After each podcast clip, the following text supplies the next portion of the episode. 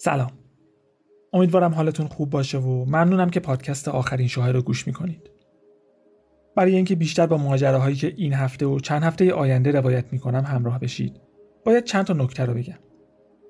مجموعه وارث همزمان سه پرونده مختلف رو بررسی می‌کنه که شباهت هایی به هم دارن. یه چیزی شبیه پرونده مجازات که اگه یادتون باشه درباره سه نفر بود که به اشتباه اعدام شدن. ضمن اینکه تا حد زیادی هم شبیه پرونده ستاره راک و داستان چارلز منسونه. چون هم روی اتفاقات تاریخی و اجتماعی پرونده ها تمرکز زیادی داره. هم با یه سری از اتفاقات اون پرونده همزمانه و حتی شخصیت های مشترک داره. پس ازتون می‌خوام خودتون رو برای یه مجموعه با تعداد قسمت های زیاد و شخصیت های زیاد آماده کنید.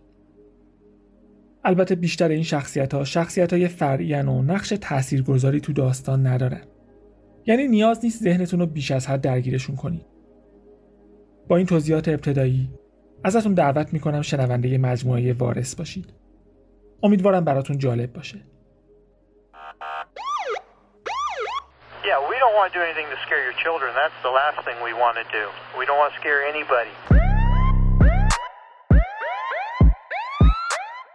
سلام به پادکست آخرین شاهد روایتی داستانی از پرونده های جنایی واقعی خوش اومدید.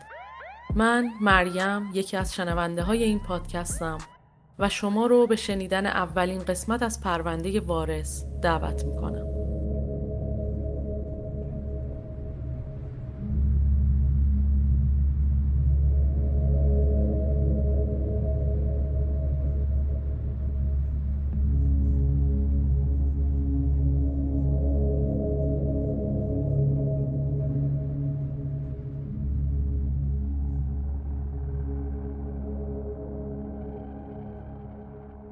دوریس دوک از همون لحظه تولدش تو ثروت غرق بود. مخصوصا نگفتم ثروتمند بود و به جاش گفتم تو ثروت غرق بود. در واقع تو کل عمرش به میزانی از ثروت دسترسی داشت که شاید خیلی از ما حتی نتونیم تصور کنیم. ثروتمند به دنیا اومد و به لطف وکلا و مشاورا و دوستا و روابطی که معمولا به همراه ثروت میاد با سرمایه گذاری های خوب تونست ثروتش رو بیشترم بکنه. در حدی که فقط میلیون ها دلار صرف کارهای خیرخواهانه می‌کرد. از تحقیقات پزشکی روی بیماری ایدز تا کمک به سازمان های حمایت از حقوق کودکان، فعالیت های آموزشی، هنرهای نمایشی یا گروه هایی که برای مراقبت از حیات وحش و جلوگیری از خشونت علیه حیوانات فعالیت می‌کردند. اما پول زورش به مرگ نمی‌رسه. این چیزی بود که دوریس دوک تو 13 سالگی یاد گرفت. وقتی پدرش جیمز دوک از دنیا رفت و بخش عمده ثروتش رو برای تنها فرزندش به ارث گذاشت. دوریس دوک 22 نوامبر 1912 تو منحتن نیویورک به دنیا آمد. پدرش جیمز دوک کلی زمین زراعی از پدر بزرگ دوریس به ارث برده بود. زمین های حاصلخیز تو کارولینای شمالی که بعد از جنگ داخلی آمریکا توش تنباکو کشت می‌شد. کشت تنباکو تجارت پرسودی بود. جیمز دوکم بعد از اینکه تو 1890 شرکت تنباکوی آمریکا رو تأسیس کرد و بعد از اینکه سیگارهای امروزی رو به بازار معرفی کرد روز به روز پولدارتر شد. تو ادامه فعالیت های صنعتیش شرکت برق دوک رو هم تو شارلوت تو کارولینای شمالی تأسیس کرد. اما چیزی که تا امروز اسمش رو زنده نگه داشته نتیجه یه فعالیت نودوستانه و یه اعانه چهل میلیون دلاری به یک کالج تو دورهام بود. اون کالج بعد از اون اعانه و به احترام پدر جیمز دوک یعنی واشنگتن دوک اسمشو به دانشگاه دوک تغییر داد. جیمز دوک دوبار ازدواج کرد. از ازدواج اولش که فقط دو سال طول کشید بچه ای نداشت. اما ازدواج دومش یه دختر داشت. دوریس که وقتی جیمز تو 1925 سینه پهلو کرد و از دنیا رفت فقط 13 سالش بود و بیشتر ثروت کلان پدرش هم به اون می‌رسید. ثروتی نزدیک 100 میلیون دلار که به پول امروز میشه تقریبا 1.5 میلیارد دلار. به غیر از اون پول هنگفت یه توصیه هم برای دخترش داشت. به هیچ کس اعتماد نکن. چیزی که پدر دوریس تو بستر مرگ به دوریس گفت آویزه گوشش شد شاید بهتر باشه بگیم خیلی عمیق تو ذهنش حک شد می‌تونست منطقی باشه چون حالا دوریس هم مسئول حفاظت از ثروت و ملک و املاک خانوادگیش بود هم باید اسم و رسم پدرش رو به دوش می‌کشید و زنده نگه می داشت. دوریس از بچگی خجالتی بود. یه جورایی هم با بقیه فرق داشت. هم شخصیتش، هم فیزیک و ظاهرش. قدش از دخترای همسن و سالش بلندتر بود و تو چشم می‌زد. تو همون نوجوانی قدش به بیشتر از 180 سانتی متر رسیده بود. ثروتش هم به اندازه کافی باعث جلب توجه می‌شد. مخصوصا بعد از مرگ پدرش و وقتی رسانه ها بهش می‌گفتن ثروتمندترین دختر دنیا. مردم آمی صرف نظر از اینکه تو چه دوره تاریخی باشن عاشق سر آوردن از داستان آدمای ثروتمند و قدرتمندن و گزارشگرا و عکاسا هم با همدیگه رقابت می‌کردن تا ستونای روزنامه رو با هر اطلاعاتی درباره ثروتمندترین دختر دنیا پر کنن. دوریس هم که هیچ وقت از اینکه تو مرکز توجه باشه احساس راحتی نمی‌کرد تو کل عمرش از رسانه ها فرار کرد. جیمز دوک تو وصیت نامش ثروت زیادی رو برای همسرش و خیریه هایی که بهشون کمک می‌کرد گذاشته بود اما بیشتر پول به دوریس می‌رسید. هرچند در مورد بعضی از دارایی جیمز ابهام وجود داشت. مثلا یه زمین 2700 هکتاری تو نیوجرسی که به اسم مزارع دوک شناخته می‌شد. یه خونه بزرگ تو منهتن نیویورک و یه کاخ 49 اتاقی تو رود آیلند به اسم راف پوینت. یکی از بندای وصیت نامه جیمز دوک می‌گفت تمام املاک به شکل مادام العمر به دوشیزه دوک انتقال خواهد یافت. توی بند دیگه نوشته بود تمام املاک مسکونی با توجه به منافع همسر آقای دوک در مزایده به فروش می‌رسد. اما دوشیز دوک اجازه خرید این املاک را داشته و بخش بزرگی از اواید فروش ملک نیز به دوشیز دوک خواهد رسید. میگن کار انقدر بالا گرفت که دوریس مجبور شد از مادرش شکایت کنه تا جلوی فروش ثروت خانوادگیشون رو بگیره. البته قبول کرد مادرش تا هر وقت دلش بخواد تو اون املاک زندگی کنه. رابطه دوریس و مادرش کم کم سرد شد. هم به خاطر ماجرای ارث و هم به خاطر اینکه چیزی که مادر دوریس برای دوریس می‌خواست با چیزی که خود دوریس می‌خواست فرق داشت. وقتی دوریس 18 سالش شده بود کتاب خوندن و ورزش و به رقص باله و تشریفات رسمی ترجیح می‌داد. اما مادرش توی مراسم رقص باله تو ملک Rough Point دوریس رو به عنوان یه رقصنده تازه کار معرفی کرد. به جای ثبت نام تو دانشگاه هم که علاقه خود دوریس بود دخترش رو به یه سفر یه ماهه اروپا برد. یه سفر رسمی و تشریفاتی که قرار بود وقتی تو لندن بودن تو کاخ باکینگام با ملکه انگلیس ملاقات کنن. دوریس علاقه به اون سفر نداشت اما رفتن به اروپا یه پیامد مهم براش داشت. آثار هنری سرتاسر سر دنیا رو دید. به آثار هنری علاقمند شد و زیاد طول نکشید که خودشم به یک کلکسیونر آثار هنری تبدیل شد. تو 1935 وقتی 22 سالش بود با خبر ازدواجش با جیمی کرامول همه رو قافل گیر کرد.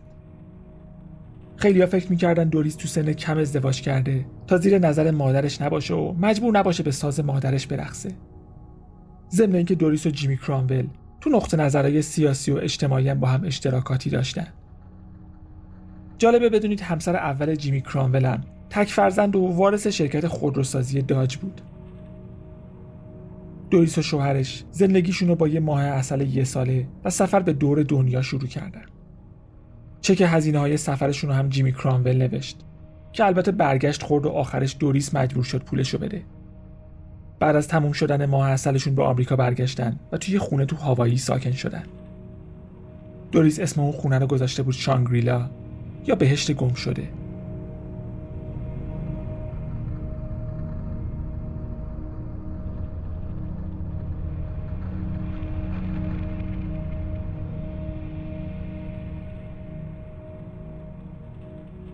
جیمی کرامول عاشق سیاست بود و همه می‌دونستن هزینه بلند پروازی های سیاسیش روی دوش دوریسه. تو 1940 بالاخره یه نتیجه ای داد و جیمی کرامول به عنوان سفیر ایالات متحده تو کانادا انتخاب شد. دوران سفارت کرامول با تمام سختیایی که برای رسیدن بهش کشیده بود فقط پنج ماه طول کشید. چون کرامول از سمتش استعفا کرد تا برای سناتوری ایالت نیوجرسی نامزد بشه. تو انتخابات شکست خورد و تو کمپینش هم روز به روز عصبیتر و پریشونتر می‌شد. چون رسانه ها بیشتر به همسرش توجه می‌کردن. تا ایده ها و طرحهای سیاسی خودش. تنش بین دوریس و کرامول زیاد شده بود. همون موقع که کرامول تو کانادا بودم جدا از هم زندگی می‌کردن. دوریس ترجیح می‌داد تو هوایی بمونه. هم هواش گرمتر بود هم رسانه ها کمتر تو زندگی خصوصیش سرک میکشیدن. بعد از شکست کرامول تو انتخابات بیشتر روزای سال و دور از هم زندگی می‌کردن و تا 1943 کاملا جدا از هم بودن. بالاخره بعد از یک کش و قوس طولانی و یه دعوای حقوقی خسته کننده تو 1948 از هم جدا شدن. اما دوریس همچنان خبرساز بود. رسانه ها خبردار شدن تو مدتی که دوریس و کرامول جدا از هم زندگی می‌کردن دوریس با مردای دیگه قرار میذاشته. دوریس که تو 25 سالگی داشت برای اولین بار زندگی به عنوان یه زن مستقل و تجربه می‌کرد تو 1940 وقتی کرامول تو کانادا بود باردار شده بود و یه دختر به دنیا آورده بود. بچه نارس بود و فقط یه روز بیرون از رحم مادرش زندگی کرد. دکترها گفتن دیگه نمی‌تونه بچه دار بشه. دوریس حسابی به هم ریخت. یه مدت درگیر فالگیری و احضار روح و اینجور چیزا بود تا با دختر مردش ارتباط برقرار کنه. پدر بچه هم هیچ وقت مشخص نشد. بعد از جدایی از کرامول بیشتر وقتش رو صرف حیوانای خونگی و خاص و عجیب و غریبی می‌کرد که تو ملک بزرگش تو هونولولو نگه می داشت. خوانندگی اپرا رو امتحان کرد. موج سواری حرفه‌ای می‌کرد. تو جنگ جهانی دوم توی پایگاه نظامی تو مصر کار می‌کرد. و دور دنیا رو گشت تا کلکسیون آثار هنری جمع کنه. مخصوصا به هنر جنوب شرق آسیا و هنر اسلامی علاقه شده بود. یه دوره کوتاه به عنوان گزارشگر یه شبکه خبری کار می‌کرد و از شهرهای اروپایی که تو جنگ جهانی خراب شده بودن گزارش تهیه می‌کرد. بعد از تموم شدن جنگ تو پاریس مونده بود و همچنان گزارش های خبری می نوشت. تو مدتی که تو پاریس بود با یه دیپلمات 36 ساله اهل دومینیکن به اسم پورفیریو روبی روسا آشنا شد. روبی روسا با یه سری از زیباترین و مشهورترین زنای هم اصرش رابطه داشت. شاید مهمترین کسی که می‌گفتن باهاش رابطه داشته مرلین مونرو بود. دوریس اون موقع 32 سالش بود. تو 1947 با روبی روسا آشنا شد و تا دو سال بعد ازدواج کرده بودن. دوریس عاشق شده بود اما وکلاش مراقب بودن با دست خودش خودش رو بدبخت نکنه. بلافاصله یه قرارداد جلوی روبی روسا گذاشتن که باید امضا کرد تا از ثروت خانواده دوک محافظت بشه. می‌گفتن روبی روسا اول عصبانی شده اما بعد از اینکه مست شده و قبل از اینکه از حال بره کاغذها رو امضا کرده. روبیروسا عادت داشت همزمان با زنای زیادی هم بستر بشه. جذابیت ظاهری دوریس و علاقش به تشکیل خانواده و طبیعتا ثروت زیادش روبیروسا را جذب کرده بود. اما وابسته بودن و حس مالکیت دوریس به همراه روابط خارج از ازدواج روبیروسا باعث شد زندگی مشترکشون فقط دو سال طول بکشه. دوریس دیگه هیچ وقت ازدواج نکرد. اما روبیروسا دو سال بعد با یه دختر دیگه که اتفاقا اونم ثروت زیادی رو به ارث برده بود یعنی باربارا هاتن ازدواج کرد. رسانه ها اغلب اسم دوریس و باربارا رو کنار هم می آوردن. بهشون می‌گفتن دو قلوهای طلایی. باربارا هاتن برونگرا و کاریزماتیک بود و توجه همه رو جلب می‌کرد. و دوریس دوک درونگرا و ساده و جدی از اینکه بهش توجه کنن و با باربارا هاتن مقایسش کنن بعدش میومد این وسط روبی روسا هم از هر دو ازدواج سود مالی زیادی برد. از دوریس دوک با 25 هزار دلار در سال نفقه تا زمان ازدواج مجدد. یه کلکسیون ماشینای اسپورت یه هواپیمای بی 25 و یه ویلای قرن 17 تو پاریس جدا شد. بعد از تموم شدن زندگی یه سالش با باربارا هاتن یه هواپیمای بی 25 دیگه چند تا اسب چوگان یه کارخونه قهوه تو جمهوری دومینیکن و دو میلیون دلار ثروت داشت. دوریستو که تصمیم گرفته بود تا آخر عمرش مجرد بمونه و اینقدر پول داشت که هر کاری که دلش می‌خواد و دوست داره انجام بده زمانش رو صرف سفر به دور دنیا و جمع کردن آثار هنری و عتیقه می‌کرد. حتی یه هواپیمای بوینگ 737 برای خودش خریده بود که راحت باشه. هم برای سفر به کشورها و شهرهای خاصی که توشون عتیقه پیدا می‌شد هم برای طی کردن فاصله بین خونه های متعددی که داشت. یه ملک 14 هکتاری تو بلیر خرید و به طور کامل نوسازی کرد و با شارون تیت که اونم تو بلیر زندگی می‌کرد دوست شد. مدتی که تو لس آنجلس بود دور برش رو با آدمای جالب و مشهور پر کرده بود و گاهی میزبان افرادی مثل مایکل جکسون بود وارد جمعای هالیوودی شده بود شایعه شده بود با ارول فیلین و مارلون براندو رابطه داره از بعد از مرگ دخترشم به چیزای ماورا و طبیعی علاقه مند شده بود و دنبال احضار روح و ارتباط با اجنه و معلمه و مربیای روحانی بود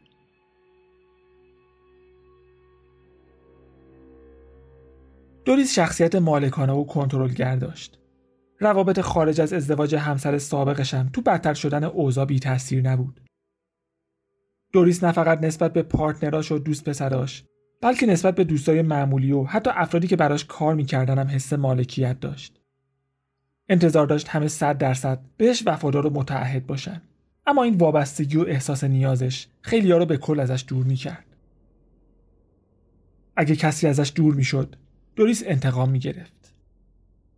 یکی از روش های معمولش هم برای انتقام گرفتن به خاطر این به اصطلاح خیانت ها این بود که یه دلیلی پیدا کنه تا تهدیدشون کنه یا واقعا ازشون شکایت کنه. دوریس تو کل عمرش از بیشتر از چهل نفر شکایت کرد. نسبت به حریم خصوصیش هم بیش از حد حساس بود. بیشتر از دیویست نفر براش کار می‌کردن تا بتونه خونه و زندگیش روابط اجتماعی و قرارهای ملاقاتش سازمانهای خیریش و کارهای شخصیشو مدیریت کنه همشون دستور اکید داشتن که با رسانه ها حرف نزنن. اگه کسی از کارکنانش ترکش می‌کرد از ترس اینکه نکنه چیزایی که می‌دونه رو به کسی بگه به یه روشی ساکتش می‌کرد. حتی مامورای بازنشسته FBI یا مامورای پلیس رو استخدام می‌کرد تا بعضی افرادی که احتمال می‌داد ممکنه چیزی ازشون درس کنه زیر نظر بگیرن و بهش گزارش بدن. از نگهبانا و نیروهای امنیتیشم برای ساکت نگه داشتن دوستای سابقش استفاده می‌کرد. نزدیکای تولد چهل سالگیش با یه پیانیست جز 25 ساله به اسم جوزف کسترو آشنا شد. یه موزیسین شناخته شده که تو خیلی از کلوبهای خوب منهتن اجرا می‌کرد. رابطه دوریس و جوزف کسترو همراه با کلی الکل مواد خیانت و خشونت بود. اما بیشتر از یه دهه ادامه داشت. وقتایی که با هم بودن تو ملک بلیر زندگی می‌کردن. جوزف کسترو گاهی پوز می‌داد و می‌گفت دوریس ملک بلیر رو واسه اون خریده. حداقل یه بخشیش درست بود. چون دوریس اون خونه رو به یه استودیوی ضبط کامل مجهز کرده بود. خود دوریس هم موسیقی جز دوست داشت و یکم هم پیانو می‌زد. اما بیشتر تلاشاش برای موفقیت هنری جوزف کسترو بود. دوریس خوانندگی جز و اپرا هم بلد بود. چند جلسه اجرا و ضبط هم تو ملک بلیر داشتن. اما فقط یکی از آلبومای جوزف کسترو با label ی که دوریس براش تأسیس کرده بود منتشر شد. بیشتر آهنگایی که تو اون جلسات با تجهیزات قوی و با کیفیتی که دوریس خریده بود ضبط شد. تا همین امروز هم منتشر نشده.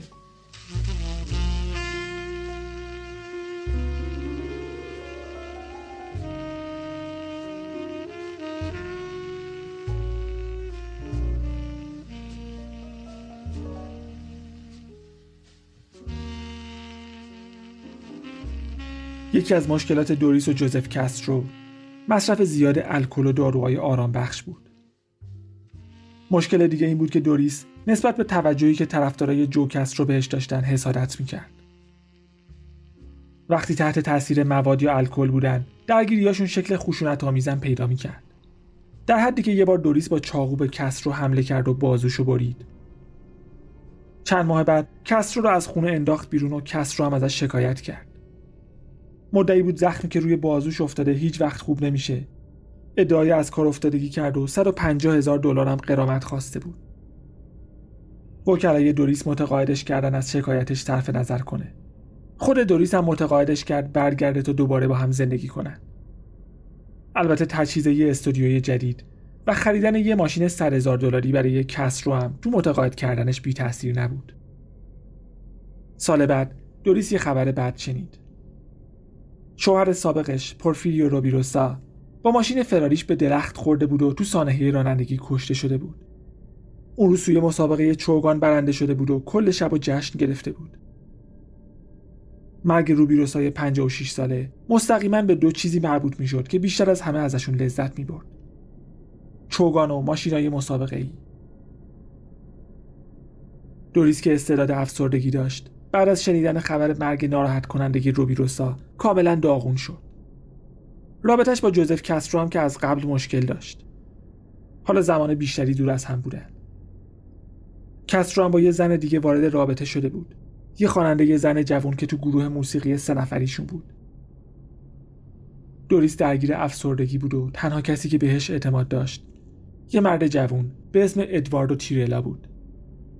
یه طراح داخلی با استعداد که هشت سال قبل با دوریس دوگ آشنا شده بود و دوریس هم خیلی زود اونو به عنوان طراح شخصیش استخدام کرده بود برای طراحی خونه‌هاش تو هونولولو، نیوجرسی، لس آنجلس و رود آیلند. ادواردو تیرلا دوست صمیمی و محرم راز دوریس هم شده بود. می 1966 رابطه دوریس و جوزف کسترو یه پایان خشن و دراماتیک داشت. دوریس از رابطه جوزف کسترو با خواننده گروهشون خبردار شد. با هم دیگه درگیر شدن و کلی ظرف و ظروف تو سر هم خورد کردن. فک دوریس هم شکست روز بعد دوریس لس آنجلس رو ترک کرد تا تمام وقت تو رود آیلند زندگی کنه ادواردو تیرلا رو هم با خودش برد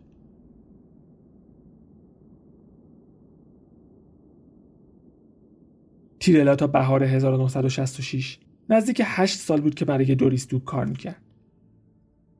طراح خوب و با استعدادی بود و تو هالیوود تقاضا براش زیاد شده بود. احساس می‌کرد آماده است که تمام وقت به عنوان طراح صحنه فیلم های هالیوودی کار کنه و برای همیشه تو لس آنجلس زندگی کنه.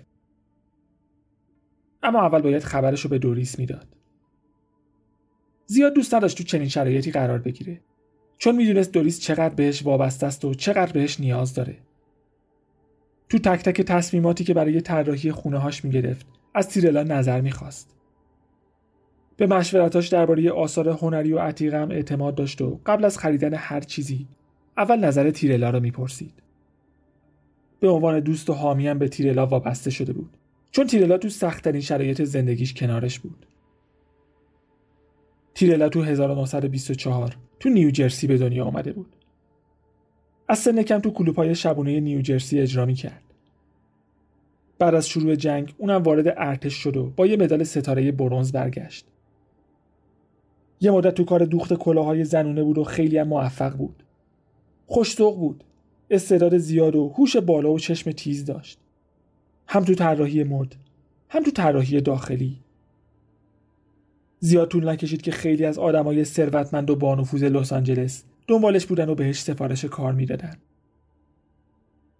خودش با دوست پسرش که یه مجسمه ساز مشهور بود تو کالیفرنیا زندگی می‌کرد عاشق سرگرمی بودن و خونشون اغلب پر از بازیگرا و هنرمندا و موزیسینا بود. مهمونای همیشگیشون دنیس هاپر، کیم نوواک و شارون تیت بودن. ادواردو تیرلا سالای زیادی رو صرف طراحی داخلی ملکای مختلف دوریس دوک کرده بود.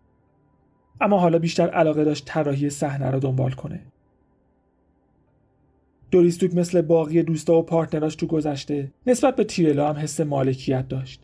و از اینکه دیگران بهش توجه می‌کردن ناراحت بود ولی با اینکه تیرلا رو به شدت به خودش نزدیک کرده بود و به تخصصش تو زمینه طراحی هم نیاز داشت بهش حقوق کمی می‌داد و بیشتر زمانش رو هم می‌گرفت وقتی دید تقاضا برای تیرلا تو هالیوود زیاد شده از جداییش از جوزف کسترو استفاده کرد تا با احساسات تیرلا بازی کنه و اونو با خودش به رود آیلند برگردونه اما تیرلا دومین کار طراحی صحنهش رو هم گرفته بود برای فیلم Don't Make Waves که اتفاقا شارون تیت هم توش بازی می‌کرد. داشت تو مسیر شغلی جدیدش پیشرفت می‌کرد. بالاخره تصمیم گرفته بود از دوریس دوک جدا بشه و تمام وقت تو لس آنجلس باشه. دوریس هم بی و بی تر از قبل شده بود. دمدمی شده بود و زیاد پیش میومد از کوره در بره و کنترلش رو از دست بده. اغلب عصبانیتش رو سر دوست داشت. از جمله ادوارد تیرلا خاری می‌کرد. اواخر سپتامبر 1966 تیرلا به دوست پسرش و خانوادش گفت قصد داره یه سفر به رود بره تا برای آخرین بار تو خرید یه مجسمه به دوریس دوک کمک کنه یه مجسمه عتیقه مربوط به قرن 15 یا 16 از قدیس اورسولا می‌گفتن تو اون مجسمه یه تیکه استخون هست که متعلق به خود قدیس اورسولا است یه دلال هنری مجسمه رو برای فروش گذاشته بود. دوریس دوک هم می‌خواست اونو برای کلکسیونش بخره اما می‌خواست اول تیرلا کارشناسیش کنه. تیرلا هم برخلاف اصرار خانوادش به دو دلیل درخواست دوریس رو قبول کرده بود. اول اینکه به پولش نیاز داشت. دوم اینکه فرصت خوبی بود تا به دوریس بگه دیگه نمی‌تونه براش کار کنه. فکر می‌کرد شاید دوریس عصبانی بشه و دیوونه بازی در بیاره. اما آسیبی بهش نمیرسونه. با یه پرواز به رود آیلند رفت. بیرون فرودگاه یه داج استیشن اجاره کرد. می‌خواست با ماشین به ملک دوریس بره و شب اونجا بمونه. روز بعد مجسمه قریس اورسولا رو کارشناسی می‌کرد. برمیگشت خونه و وسایلش رو جمع می‌کرد. می‌رفت پیش خانوادهش تو نیوجرسی و از اونجا به کالیفرنیا برمیگشت. ادواردو تیرلا با این برنامه‌ای که برای خودش ریخته بود. ششم اکتبر 1966 به خونه دوریس دوک رسید 24 ساعت بعد تیرلای 42 ساله جونش رو از دست داده بود. اگه فکر می‌کنید خیلی واضحه که دوریس دوک ادواردو تیرلا رو کشته بود. منتظر قسمت های بعدی مجموعه وارث باشید. فقط شاید جوابش رو خیلی زود نگیرید. چون همونطور که گفتم این مجموعه به بررسی سه پرونده مختلف اختصاص داره. تا شنبه آینده مراقب خودتون باشید. از زهرا روزبه و رکسانا پوپک سودابه شراره و دوباره پوپک. ممنونم که تو این هفته ازمون حمایت کردن. به امید دیدار.